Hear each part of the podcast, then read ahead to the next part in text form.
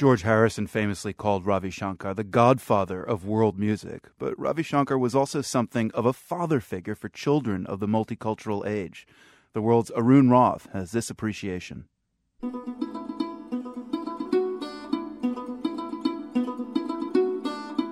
You've been hearing universal praise today for Ravi Shankar, and it is deeply deserved. His music was so good, he managed to open a door and raise the bar at the same time. But not many people know that when Ravi Shankar began to cross musical boundaries, there was not universal praise, particularly in India. Purists in the classical music establishment there were deeply disturbed when Shankar began to work with Western musicians. And the purists were downright horrified when he began to associate with George Harrison and the Beatles.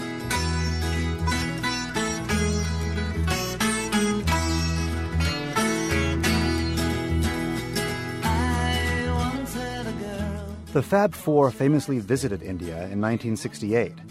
While the Beatles themselves may have been serious about Indian music and spirituality, the followers in their large entourage were not so culturally sensitive.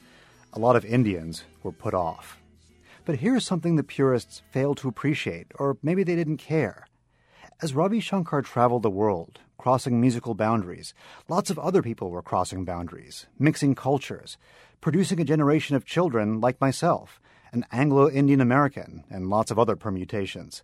For people like me, multicultural, multiracial, this was our music.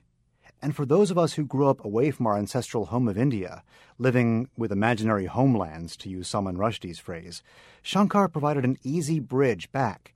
His explanations of Indian music helped us learn about ourselves.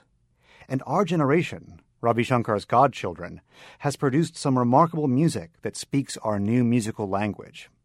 Percussionist Trilok Gurtu switches back and forth from tablas to a drum kit effortlessly, making traditional Indian melodies swing.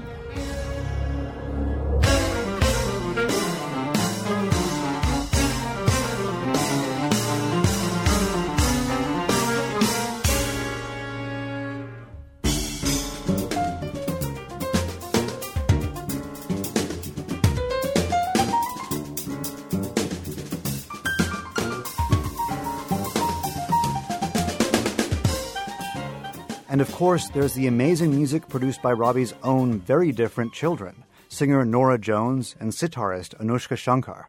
Anushka's last album was a marvelous fusion of Indian classical music and Spanish flamenco.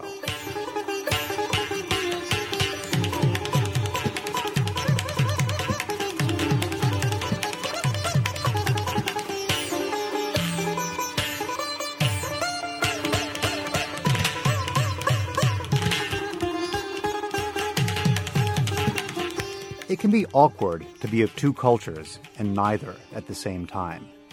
E.M. Forster described an Anglo Indian character in a passage to India. In a room full of Indians or a room full of Englishmen, he was okay, but in a mixed environment, he was bewildered. He didn't know whether to act Indian or English.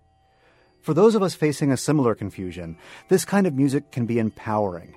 Your ears and your heart tell you there's nothing awkward or impure about this combination. It's beautiful.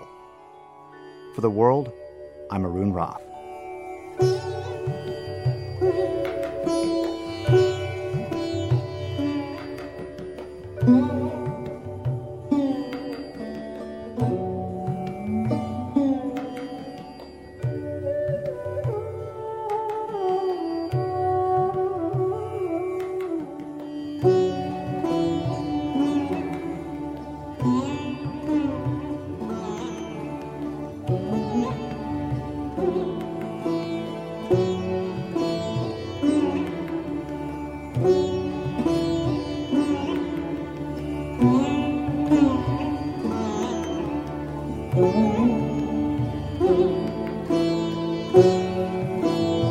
We go out today with Ravi Shankar and Philip Glass playing the track Prashanti, which means peacefulness.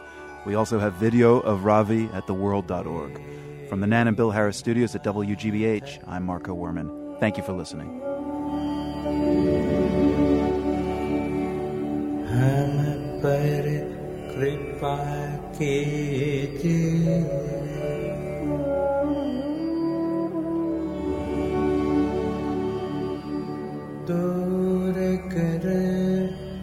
अंधकार